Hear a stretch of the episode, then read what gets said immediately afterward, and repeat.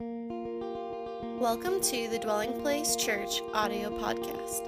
Thank you so much for tuning in to this week's message. We pray God speaks to you today through this message and through His Word. For more information about our church, be sure to visit us on the web at dwellingplacemovement.org. Now, it's time to listen to this week's message.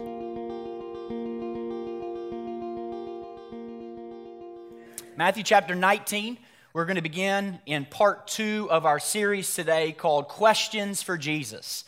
Now, I'm excited, I got to tell you. Jesus asked 307 questions in the Gospels.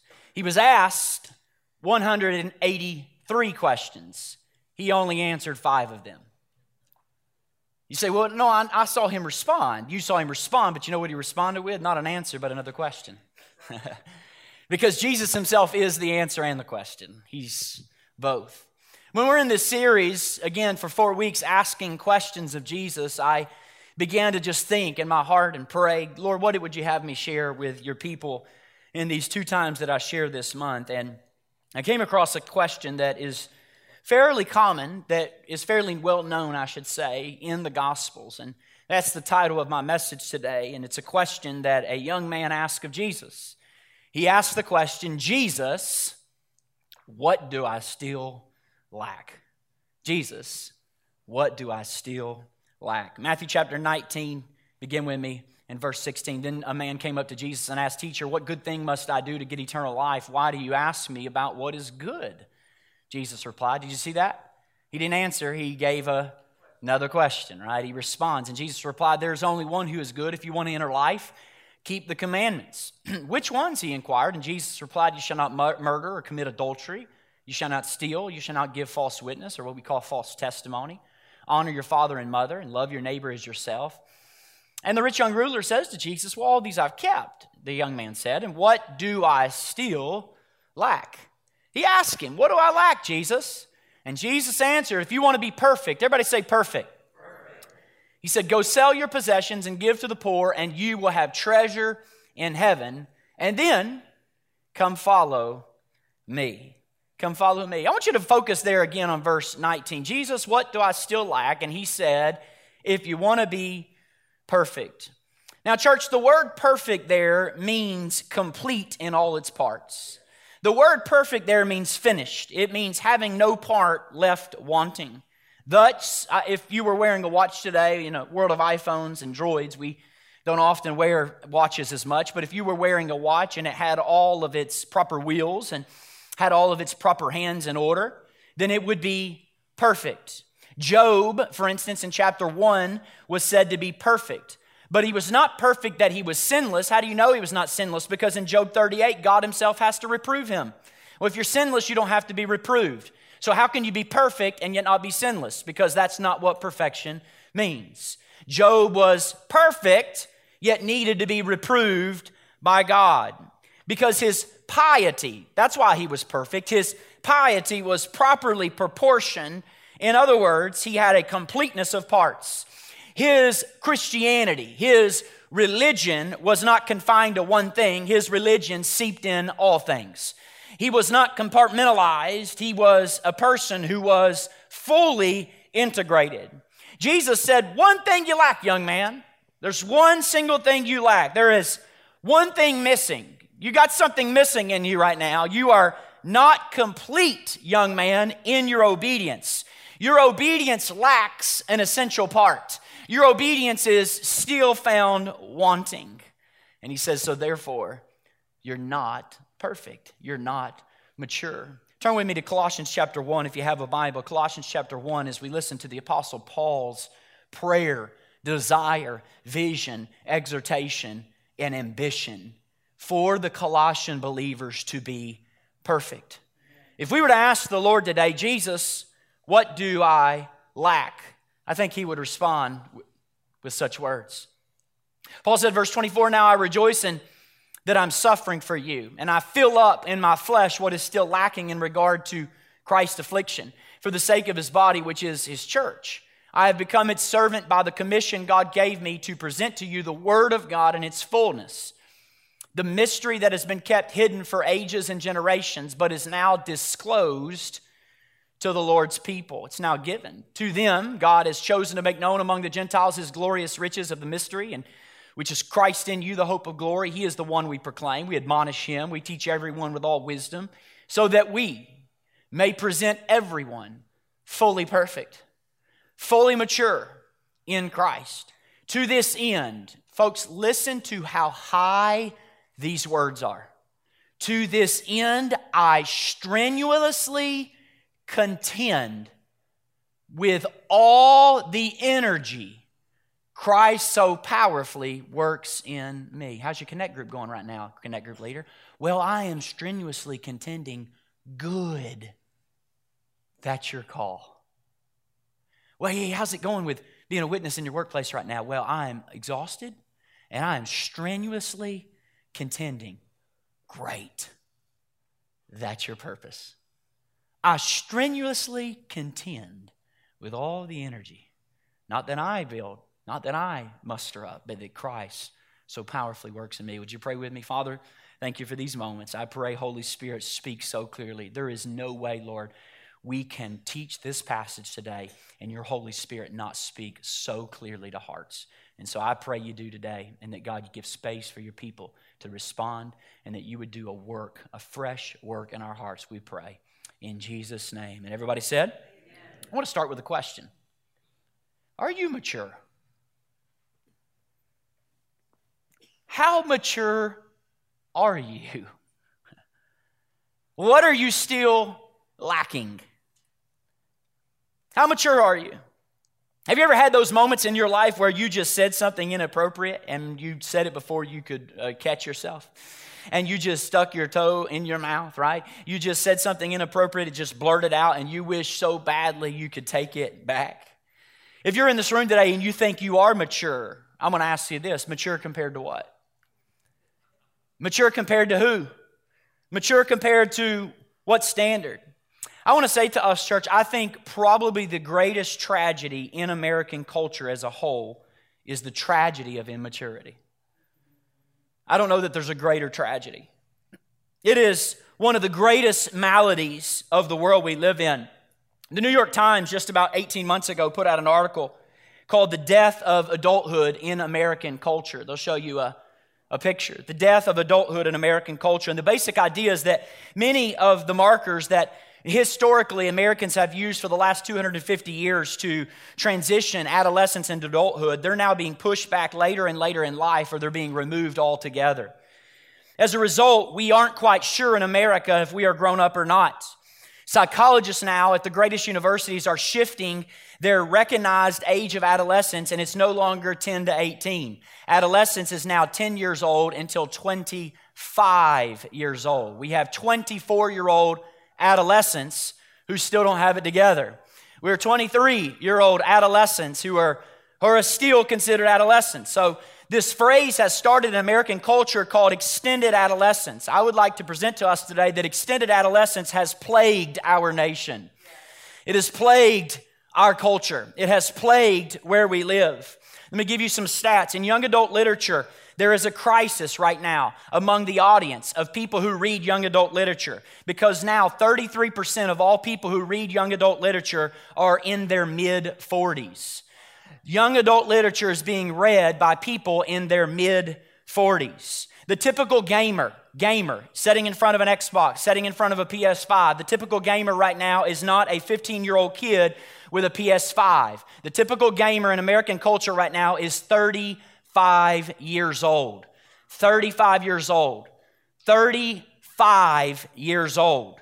The typical person right now in American, I don't even know how you would sit down in front of the TV, much less a game system, okay, at 35 years old. Being a parent, married, doing God's, I, I have no idea, right? I know, I know we can somehow create little margin places, but the average American right now will have spent 10,000 hours on some gaming system by the time they're 21 years of age. Now, if you understand something, church, if you understand what we now call in sociology deliberate theory, you realize that with conscious practice of anything for 10,000 hours will make you a world class expert in anything you put your hands to in life. We are now graduating world class experts at games. pretty much every young man by the age of 21 years of age. We have a major crisis on our hands, a major, major challenge on our hands. There's a book just recently uh, re- released called Consumed. I want to show you a picture of it fabulous book. It says the culture around us and the marketing techniques are given to fit or to facilitate immaturity and adolescence. It's how markets corrupt children, infantize adults, and then swallow citizens whole. It is this book called Consume.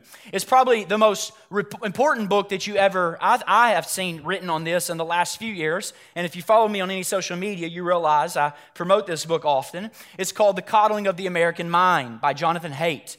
It is extremely controversial. It's one that I read about two years ago, but I can recommend it for you if you can get away from the video games, that is, to, to read The Coddling of the American Mind by Jonathan Haidt. What I would like to do for just a few moments is basically share with you what he says. In this book, he says all university students are not going into the university now in America like the boomer generation or Generation X. He said the millennials and the Gen Zers are all going into the university settings not to be equipped, but to be kept safe from any ideology that causes them to be challenged. And if you challenge them, they'll create groups that will cuss out all groups of faculty and, and riot and revolt against anyone that, keep, does, keep, that, that, that disturbs their safety net, if you will. And so he talks about the three untruths of American culture. Can I give you those three untruths? Untruth meaning deception, meaning lie. He talks about number one, the untruth of fragility.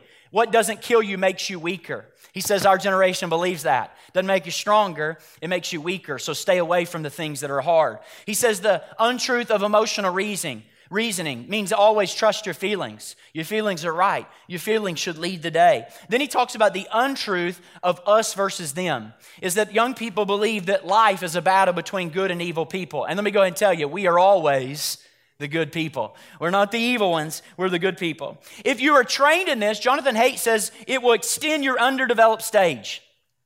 It will extend your adolescence. So, what he does in the book is he gives eight quick diagnoses of adolescent culture. I want to read them real quick and see if you recognize any of these in American culture, okay? Let's see if you recognize any of them. Number one, he says you'll have emotional reasoning, where you'll let your feelings guide your interpretation of reality. You'll hear things like this I feel depressed, therefore my marriage is not working out, right? I feel wrong, so therefore, obviously, the relationship is not correct. Catastrophizing. What a million dollar word. Catastrophizing. He said they're perceiving a global pattern of negatives based on a single accident. So this generally happens to me. You know, I seem to fail a lot at, at a lot of different things in life. And so it's uh, applying to the whole something from the minute, something from one specific accident. The overgeneralizing. Overgeneralizing is perceiving a global pattern of, of excuse me, negatives based on this single. Uh, let me go back real quick. Did I read the wrong one? Go back just one. Catastrophe, yeah, excuse me, focusing on the worst possible outcome and seeing it as most likely. So it would be terrible if I failed. Then, what I talked about with overgeneralizing. Number four is dichotomous thinking. Oftentimes we call this binary thinking, where you view events in all or nothing terms. Well, I get rejected by everyone. No, really, you only got one bad, one bad DM, right? One bad, one bad comment. Or it was a complete waste of time. No, it wasn't. You grew from it. No, people actually were blessed in it. It wasn't a complete waste of time. Number five is labeling. Labeling, right? Where I assign global negative traits to myself or others. And it's often in the service of dichotomous thinking where I'm undesirable or he's just a totally rotten person. Next one is mind reading. We do this in church all the time, even as leaders in church, assuming you know what people are going to say before you ask them to serve on your team. Right? You're already making the answer for them. You're already putting words in their mouth, assuming that you know what people think without having sufficient evidence of their thoughts. Well, he thinks I'm a loser. Well, she thinks this about me. Then negative filtering, number seven, where what? We focus almost exclusively on the negatives and we seldom notice the positives. Well, look at all the people who don't like me, right? A negative, kind of pessimistic, cynical attitude. Then the last one is discounting positives, claiming that the positive things you do or other things or other people do, they're trivial so that you can maintain your negative judgment. This is what wives are supposed to do, so it doesn't count when she's nice to me because that's, that's what they're supposed to do. Or those successes were easy, they weren't really hard, so they don't really matter. Listen, if you have conversations with the emerging generation, you will see so many of these impact the way they perceive reality. So this is put together in what now Americans call a phrase failure to launch. Failure to launch. People get stuck and they just can't launch. Now, I am a 35 year old millennial, but I am not up here today saying this with any judgmentalism. All I'm trying to do is build us a case so we understand where we are. I know this can be confusing. If you're in this room, I, I, I, it's hard to move into adult maturity. Failure to launch can be very sincere people who just get stuck in a stage, and America presents all kinds of external pathways to get out of it, but not internal pathways to change your character. That's the challenge. It presents all kinds of outward moments, outward desires, but not inward. I can tell you, church, what's worse than immaturity in the culture. Can I tell you? It's immaturity inside the church. Not the culture, but in the church. Did you realize most of the damage you read about in the New Testament pages is due to immaturity?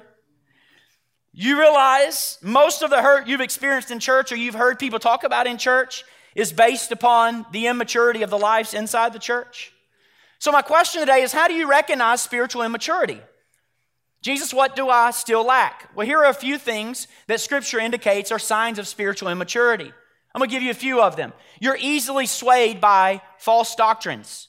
False doctrines. Ephesians chapter 4 says, Do not be swayed back and forth by this empty kind of thinking, these genealogies, this, this don't be swayed by the truth, uh, uh by, the, by the deception. Okay? And what happens is when people don't have the pattern of sound teaching in their life, have you ever read, have you ever seen somebody read one book and their whole faith is swayed? I'm like, whoa, I thought you were farther along than that. What happens is, and this happened all the time in the university setting, you would have students that would go into pastoral ministry majors, but they did not have any pattern of sound teaching. So anytime they read any kind of theological jargon that presented opposite sides, their whole faith was undone. And professors had assumed young people are already having a pattern of sound teaching laid. It's not the case. So you're easily swayed by all kinds of false doctrines. Number two, you can't handle meat. You can't handle deep teaching. Hebrews chapter 5 tells us you need milk, not solid food. Listen, when you are little, having a bottle is fabulous. Right? Now, I don't remember it, but I see the pictures and I was smiling. Man, I was tearing up that formula, okay? I was eating it alive, right? I remember seeing the pictures. But being on the bottle when you're 47, hey, I'm really hungry. Where do you want to go for dinner? Don't worry, man. We don't have to leave. I brought a bottle. You want one too? Okay. That's a little different dynamic at 47. Not quite the same dynamic. Here's the third scriptural example of spiritual immaturity. We are judging people by natural lens.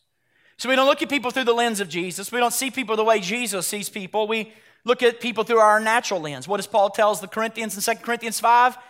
Therefore, we judge one from an earthly perspective. That's immaturity, judging people from an earthly perspective. Fourth sign of spiritual immaturity, we just give in to the flesh. We just constantly give in to sinful desires. We just cannot gain victory in an area of our flesh. We consistently fall in this area. That's a sign of spiritual immaturity. Number five, we lack discernment on complex matters. We have really, really challenging times, and we like discernment to understand what's left and what's right, to have a thoughtful, nuanced response to what's happening around us. Or, lastly, we just become slaves to the opinions of others. Now, look at me, church. Those behaviors greatly sabotage the potential of a church. They greatly sabotage the potential of any congregation. And if you're in a connect group right now, where people in that connect group are demonstrating those behaviors, you know how much it affects the dynamics of that group. You know how that group is challenged when people consistently demonstrate those kind of behaviors. Now, the reason, church, we long for maturity, the reason we really long for change, and the reason immaturity is so frustrating is because we are all destined by God to grow into maturity. We're all destined by God to be spiritually mature. That's God's heart for you. That's God's heart for me. He wants to take you from where you are and bring you into spiritual fullness. So there's this great prayer and great exhortation from uh, Hebrews chapter 5 that you read about many times in foundation phase, but Hebrews chapter 5, verse 12 through 14. For though by this time you ought to be teachers, you need someone again to teach you the basic principles of the oracles of God, the elementary teachings of Christ. You need milk, not solid food, for everyone who lives on milk is unskilled in the word of righteousness. He is a child, he's a babe, he's an infant, but solid food is for the mature. Watch this for those who have their powers of discernment trained by intermittent, no, constant practice of distinguishing good from evil. So the Apostle Paul knows something, and he's telling the Colossians, you're under threat and you're under attack. And so he starts Colossians chapter 1 saying Jesus is worthy of being the center. This is the supremacy of Christ. He's worthy of being the center of our church and our life. And then he says, in light of that, here is my vision that you grow into spiritual maturity. Listen to me, church. You have not been rescued from your sin to squander your destiny in adolescent faith. You've not been rescued from slavery to squander God's future in childlike bottle times. God has brought you out to bring you in. He has delivered you from to place you in His purpose and His destiny. God wants to take you into biblical maturity. This is Paul's vision, and this is our mission as a church. What is our mission as a church? To gather people to Jesus Christ and lead them to biblical maturity for the multiplication of believers, leaders, and churches. In verse 28, Colossians chapter 1, Paul said, He, everybody say, He, he. is the one we proclaim, so that we may present everyone, everybody say, everyone, everyone fully mature in Christ. This is a pastoral heart to present the people of God mature. Can you imagine Paul writing a letter to our church right here at DP? And he dropped it off through an angel. And he wrote a letter right here, right now, to our church. And he's looking at you and saying, I have one goal as a leader. I have one goal as a pastor. I have one goal as a spiritual pillar. I have one goal as the equiper of this congregation. I'm going to use whatever resources I have to see you grow up into the full stature of Jesus Christ.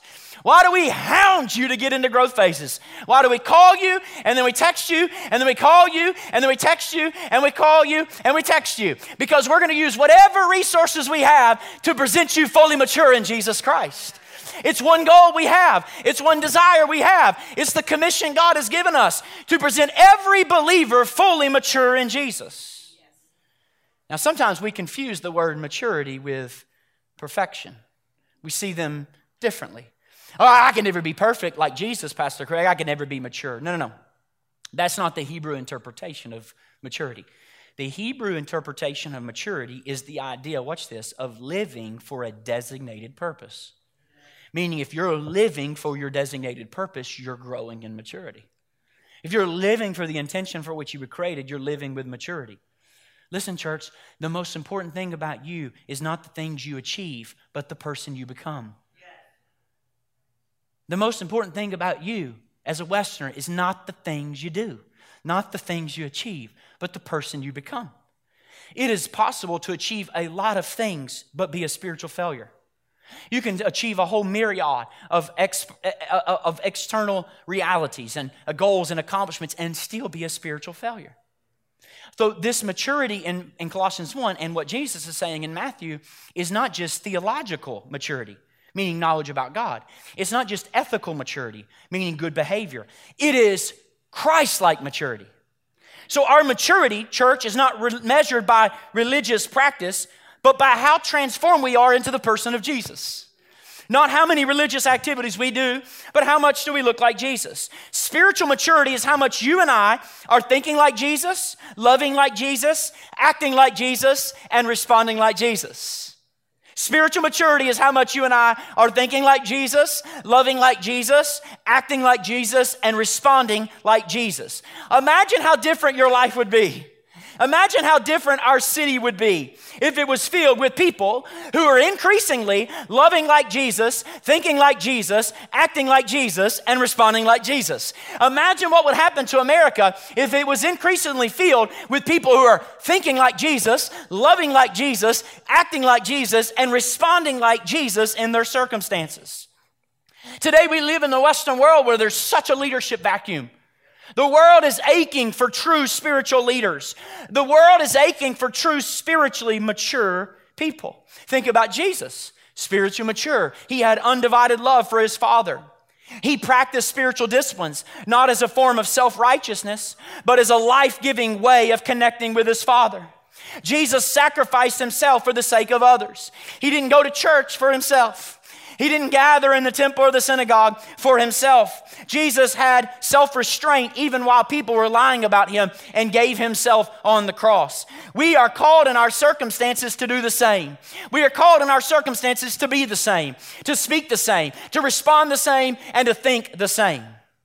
Dallas Willard, who, the great Dallas, late Dallas Willard, who's obviously in glory, he said, one of my favorite definitions of discipleship everywhere, he said, spiritual maturity is seen in the disciple who effortlessly does what Jesus would do in his or her place.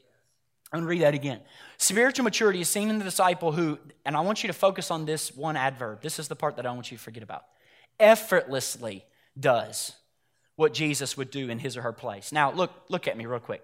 I probably, church, on the outside, have some vestiges of spiritual maturity. Namely, I'm preaching and leading this church. I better have some vestiges. But can I be honest with you? Sometimes for me to do what Jesus did is a gritting of my teeth. It is not effortless. To the degree that it stops being gritty and becomes more of a joy is the degree to which I'm not yet mature. Spiritual maturity is when I effortlessly do what Jesus would do in my place. When I so easily, effortlessly respond the way Jesus would respond in my place. Now, when I became a Christian, 16 years of age, I became a Christian in a Pentecostal church, in a Pentecostal expression. I don't think we ever had a service under three hours. Okay, sometimes three and four hours. All right, and it was awesome. All right, we had more modesty cloths than there are blankets at my house. For people in the altars, we had people laid out. We had people running pews. We had people ex- responding to the power and presence of God. But you know what that did for me as a 16 year old? It produced tremendous zeal in me. I was leading Bible study at my church, I mean, at my school at like 6:45 in the morning. You know, I mean, I had my own elements of communion, like leading communion every day, right? At 16 years of age, I, I knew what it was like to read through the Bible in six weeks or eight weeks. I knew that. As a te- I, I was in a culture that, that built deep, deep zeal in me, tremendous commitment and activity. But you know what I needed? I needed character transformation. So I remember going to my spiritual mentor, one of them, her name was Dorothy Dunn, and I asked her to give me feedback on how I was doing. And she gave me one of the most uninspiring responses I thought I'd ever get. She never evaluated my spiritual activity and she never would out evaluate my spiritual determination.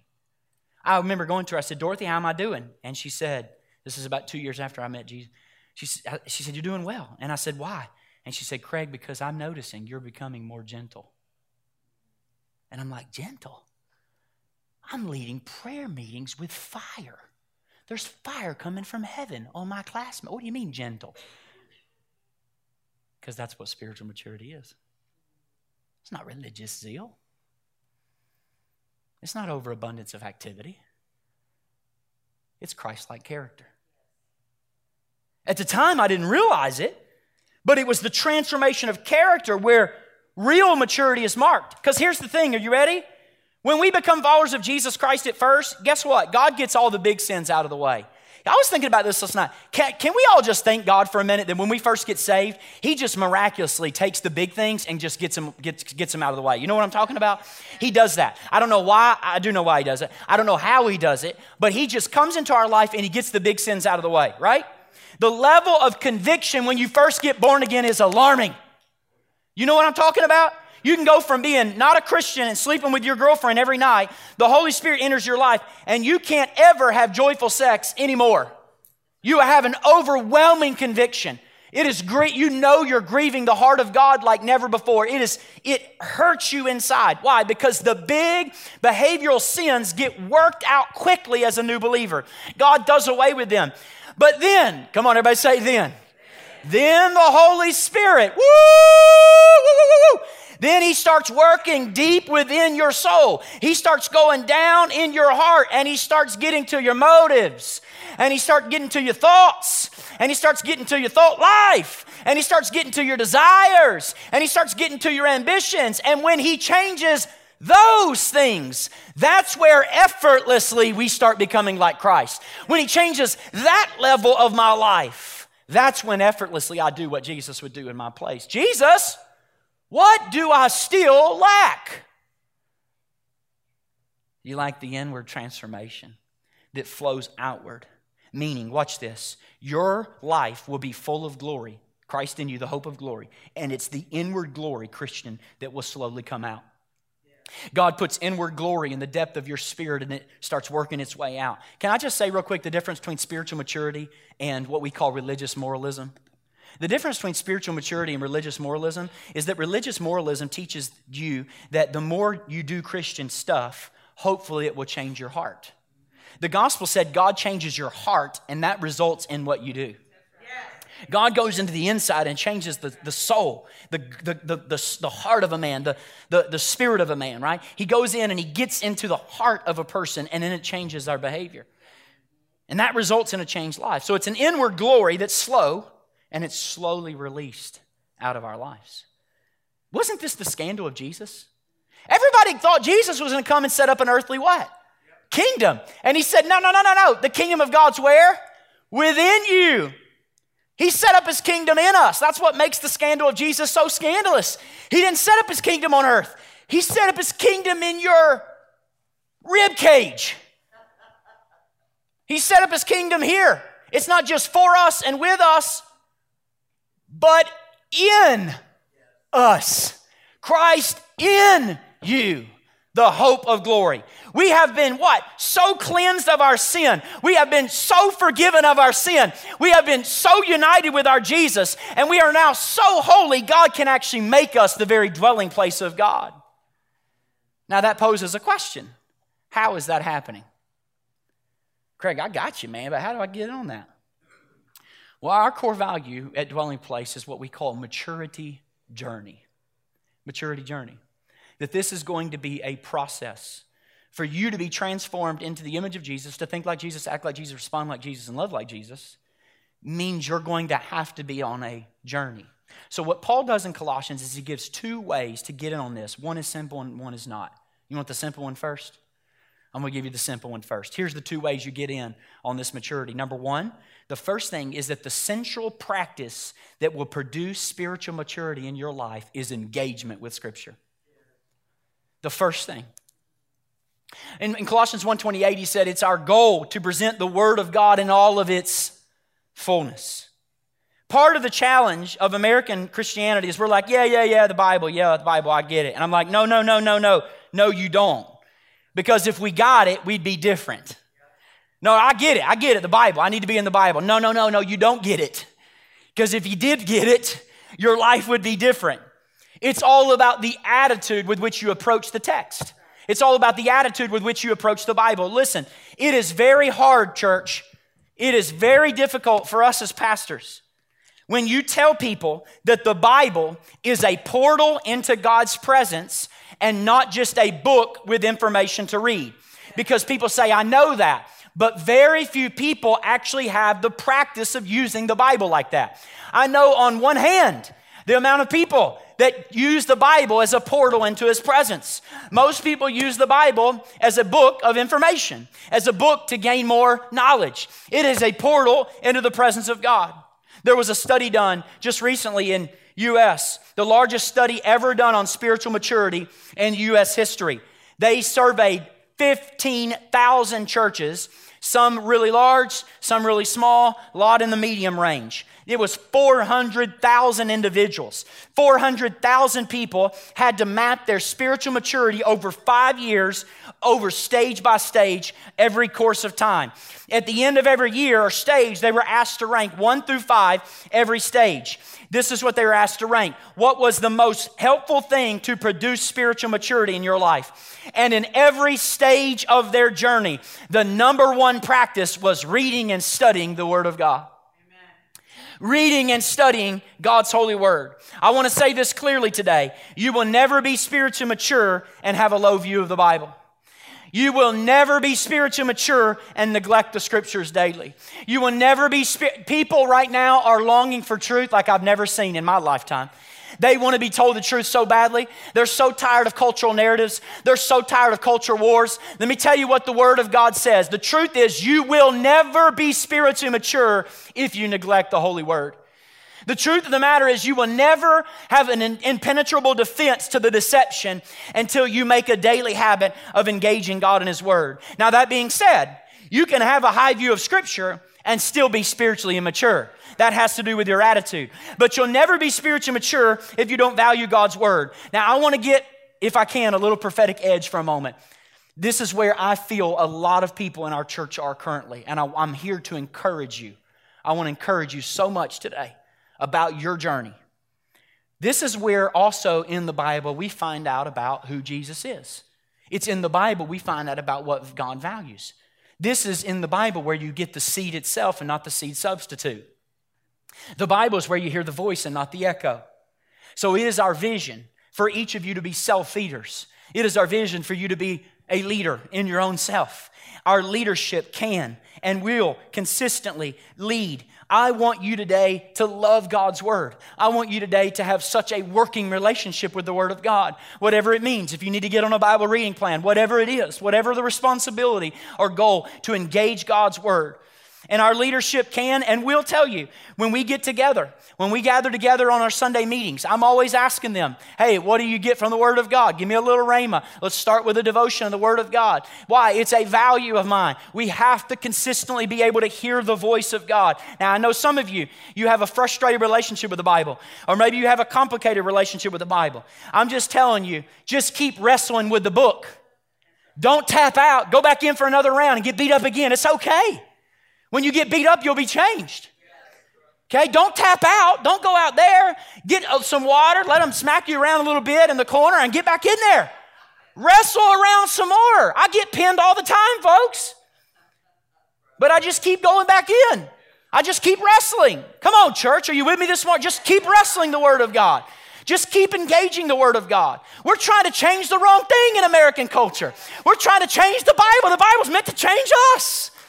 It's meant to transform us, to change our heart and desires. So, our vision is the fullness of the Word of God, preaching and admonishing and teaching.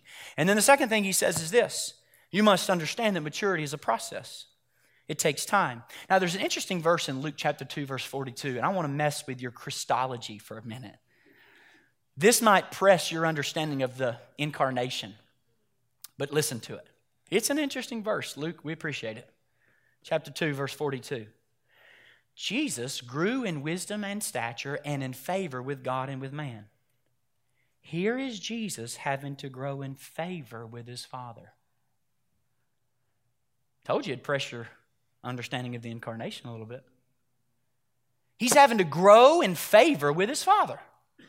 Here he is, Jesus, having to grow in wisdom.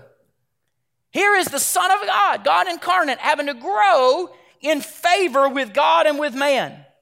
The whole point is that Jesus had to go through a process to get to maturity, and we will have to go through that process as well. He is the forerunner. There's a book written by M. Scott Peck on the, the book's called The Road Less Traveled. It's a great book of yesteryear.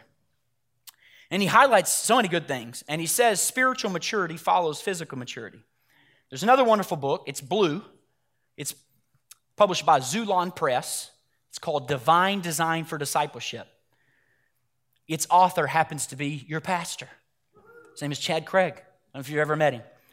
He published a book called Divine Design for Discipleship. And in that, he talks about the four distinct stages of spiritual growth.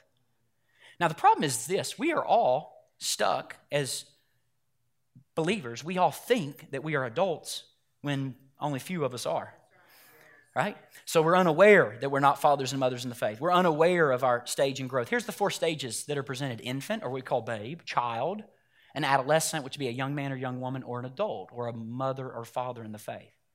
Now, each of these stages, church, require distinct things from us, which means in order to grow up, we have to do certain things in that stage to move on to the next stage. Pastor Chad, if you ever reprint the book, I want to give an addendum. I've taught foundation phase with, with what we call the D3 network for, I don't know, 15 years. And if you're in my foundation phase, you'll realize I give this addendum. Okay? So I'm to submit to my brother this great addendum. This is my interpretation of the stages. If someone is a new believer, next slide, what are they? They are consumers. Babes consume. If you're a child, what, what contribution does a newborn make to the family? Nothing but total inconvenience. You clean the rear, you wipe and clean their mouth and rear at the same time sometimes. They're selfish, not with the same wipe though. You clean them, you feed them. Watch. And no one is saying, You're a consumer. You little consumer. No. This is what you expect, right? They need milk. Now, listen, when it's feeding time for babies, babies don't want to play. We kept Emmett. Emmett's like four times the size of what he's supposed to be right now. He is like the biggest kid on the planet. So he loves milk, right? Emmett, Simons. And then now we keep the two little Copiano twins. My wife does, I should say. I don't keep them. I, she's, she's the wonder mom. And when it's time for them to eat, they're not ready to play. No, don't worry about eating. It's playtime. No. It is milk or go home. And we don't get on to them for that. So when new believers come into the church, it's okay. It's milk or go home. Nah, you don't have to serve on a team. No big deal. I'm not even going to tell you when you have to serve on a team. I'm not going to judge you. That's the natural stage. Oh, I will spray you with milk. You want to stay all day? I'll, I'll keep on throwing milk at you. That's what you are. You're a consumer, you're an infant. So when you're a new believer, we don't judge them or talk them out of it. Life will do that. Y'all, sin will do that. We ain't got to tell them. Sin will eat them up. Life will eat them up. It's okay. Let them drink. All right? Then you move on to a child. You know what child children need psychologically to thrive? They must not have ambiguity. They must have certainty. My three kids right now, they need clear boundaries. They need to know this or that. Although I want to teach them nuance, it's not time to teach them nuance. They need to know this or that. They need to know right or wrong. They need psychologically safety. And spiritual children are the same. For them, isn't it crazy when you talk to a spiritual child? For them, it's like, oh, there's the kingdom and there's worldliness. And you have a conversation like, that's worldliness. And you're like, well, you know, no, nah, nah, it's black and white. You know, you ever talk to a child, spiritual child? Nah, there's, there's, and this is me. There is no ambiguity or, or nuance at all. Nothing's complex. No, black, white. Kingdom, not kingdom, right? This, and, and, and listen, it's, it's, listen, listen. This concept of contextualization, gone from a child. Concept of missiology, make unchristian friends so you can win them to Jesus. No, you can't, I can't be with Christian friends. They'll, the bad company corrupts good. See, they're not there yet. They're, they're children. They're children. There's nothing wrong with this, by the way. To bring nuance to a child, bring it to a child and you will harm the child.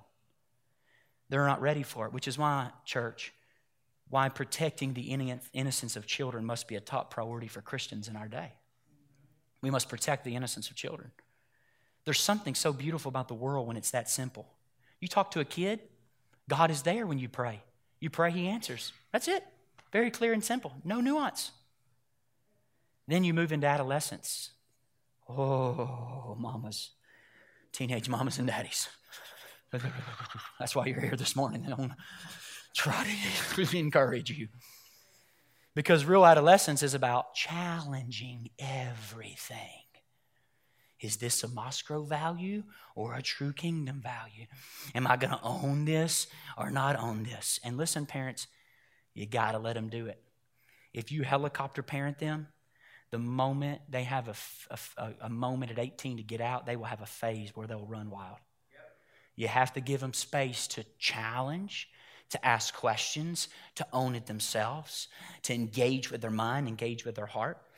And then when you move on to an adult, what adults do? Most of your life is giving yourself away as a contribution to others. Don't we know? If an adult is selfish and doesn't give their life away, they do tremendous damage. What was your dad like? Oh man, he was so selfish. All he cared about was job and money. Tremendous damage. Greatness in the Bible was people who give themselves away for others. So, spiritual maturity is not what you get out of it, it's what you create to give to others. If you're spiritually mature, you go to bed on Saturday night not thinking about what I'm going to get tomorrow. You go to bed thinking about what can I give tomorrow? What can I give? How will I leverage my life, my time for the sake of other people? So the challenge is this a lot of churches are really good at one stage. Follow with me for a moment. A lot of churches are really good at one stage. Thus, a lot of people jump churches in America. Hear me. There are a lot of churches in this city. If you are a new believer, you will be drunk on milk. And, and, I mean that. It's good for you. I mean that. I say that sincerely. I know several churches I can name off right now that if you are a babe, you will be swimming in milk. And it will be good for you. It will be amazing for you. But then people say things like, well, I wasn't being fed there anymore, which means what? They're moving on to another stage. And then you get people where they are getting fed and they need to go to a church with a little bit of like cynical edge or with a little bit of prophetic edge and challenge everything. Right? They want a little bit, don't, don't worry, mom and dad, what they're doing, they're just becoming an adolescent. They're just trying to challenge things. Now, if you get stuck in, in, stage three, it's the worst stage to get stuck in, by the way. I'd rather you get stuck in one or two or four, right? Obviously, four. One or two is better than three. When you get stuck in stage three, it is the most terrible place to be a Christian. When you're challenging everything and you don't own anything. Now, there's nothing wrong with going through adolescent Christianity, but hopefully you end up as an adult.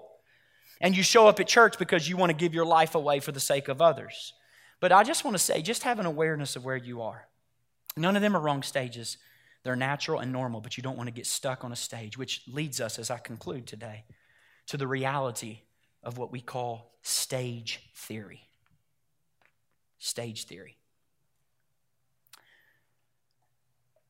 I had to read a book when I was in seminary called great book called The Critical Journey. I didn't really like it at the time, but it's a profound book that tells us that all of us have to, in order to go to a new stage in our growth, we often don't have the tools of understanding to realize that this is actually happening in our life. Now, this stage awareness happens continually in your life. Let's go back just for a minute to my Pentecostal years, my spirit filled years. When I was a new believer, I was like, oh my gosh, life changing awareness of God. The kingdom of God exists. I can pray. God can fill my truck cab when I'm driving down the road. We can pray for one another. We can stay at church. I had this overwhelming life changing awareness of God, right? A new believer. This moves me to discipleship where I what? Where I begin to learn in this new reality. I begin to learn who God is and what God is like. This results in what? The active life where I begin to serve other people, where I'm doing all of this discipleship stuff based on the awareness of God that I have in stage one. But at some point, it stopped working. It stopped working. Many of you are there right now. my early morning prayer stopped working. I think of people in this church that have led prayer, and it was so good for a season, then it stopped working. My Bible reading time stopped working. Now, if you're not in a community of faith that understands these, these stages, this is what they say to you try and re get your original encounter and do a lot more spiritual things. Work harder. Go back, get your original encounter, do more stuff for God. And then when normally you do it the second time, the second time around, you get really, really tired. And you get really, really exhausted and you get really, really discouraged. It's one thing to run into a wall once and say, ow. It's another thing the second time because you see the wall coming. And many people get really disillusioned. But what is really happening at the wall is you are hitting the point of maturity. You're hitting that challenging place. That wall makes you go to the place where you have to journey inward. And what God does at that wall is in that moment, you start going inward and dealing with your motives of that stage. The Holy Spirit will dealing with the motives of that moment. And He does what a loving Father would do He makes everything in your life here about love. He, he, he, he makes prayer stop working. Bible reading stops working because you're needing to go deeper into the soul. He needs to get your heart to be about love. He needs to get your Christians, my God, I'm preaching this morning, to be about service that is perfected in love. And so when people come to me in that moment and they think, you know what? Oh, I'm stuck. No, no, no. No, you're just getting rid of your self-centeredness.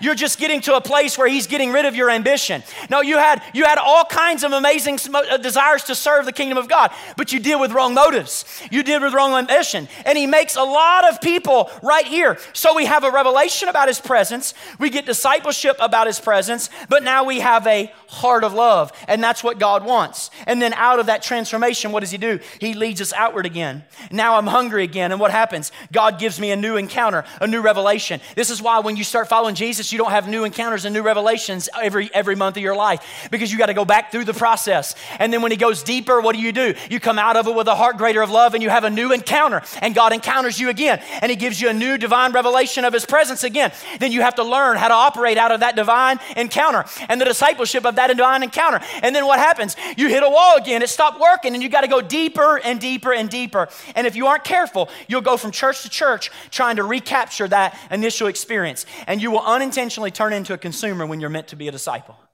And people come to me and say, Craig, I've lost the presence of God. I've lost the presence of God. I had it happen five times in the last two weeks. No, he's actually taking you into something deeper. And I'll, I know it sounds weird, but I'll tell you to slow down and do less for God because it's so important for us to be aware of where we're at.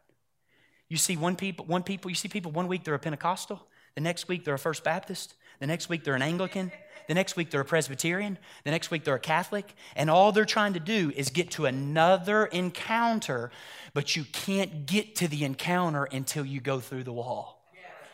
You can't. You can't. So you're going to have to allow the work to go deep. It won't work trying to recapture. So don't panic and grasp, trust, and be patient. So come on, team. The vision is maturity. So why isn't everyone mature then? Well, Craig, if we have charts and growth phases in the Bible, it's easy. No, let me tell you why people aren't mature. Because there's a cost to maturity. Isn't there? Physical growth is almost always automatic, but spiritual growth is almost always a choice.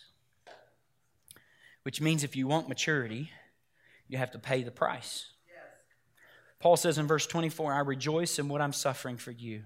Suffering was the price of maturity for Paul. Here's the point, church spiritual maturity has a cost, and if you want to go after it, you will experience suffering from Satan and you will experience suffering from the world.